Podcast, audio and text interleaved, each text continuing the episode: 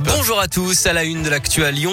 Il était temps, c'est la réaction de Christian Tête-Doigt après l'annonce par Emmanuel Macron de la création d'un pôle d'excellence de la gastronomie française, un futur centre qui formera les meilleurs chefs comme on forme les athlètes pour les compétitions mondiales. Ce centre devrait être installé dans notre région.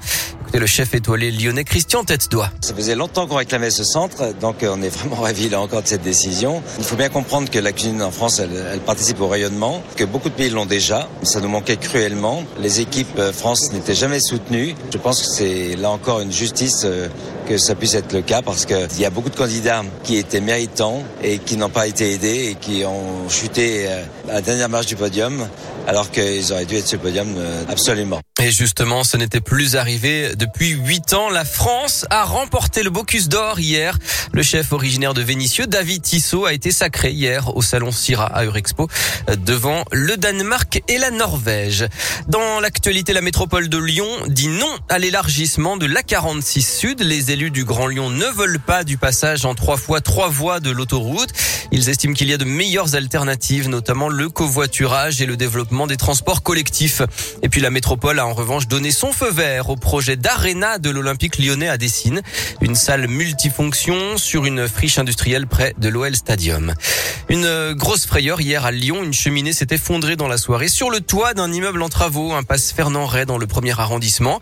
Quarantaine de pompiers sont intervenus, mais le bâtiment a été vide et personne n'a été blessé selon les pompiers.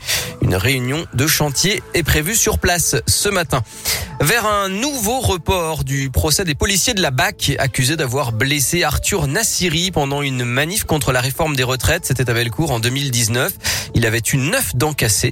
Contacté par Radioscoop, l'avocat du jeune homme regrette que le rapport d'expertise demandé en février ne soit toujours pas prêt. L'audience prévue aujourd'hui risque donc d'être reportée pour la troisième fois.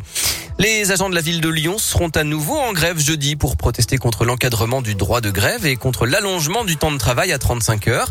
Une réunion hier en mairie n'a rien donné. Des perturbations sont à prévoir donc dans les cantines et les crèches après-demain. Et en attendant, ce sont les psychologues qui manifestent aujourd'hui partout en France et notamment à Lyon pour demander des créations de postes, des augmentations de salaire et plus de considération.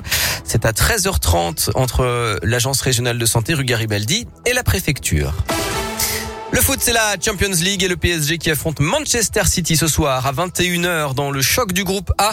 L'Olympique lyonnais de son côté se prépare à recevoir Brondby jeudi en Ligue Europa. Et puis enfin, coup d'envoi de la deuxième édition de Filmoramax, le festival du court-métrage de Lyon créé par l'acteur et réalisateur Arnaud Mison.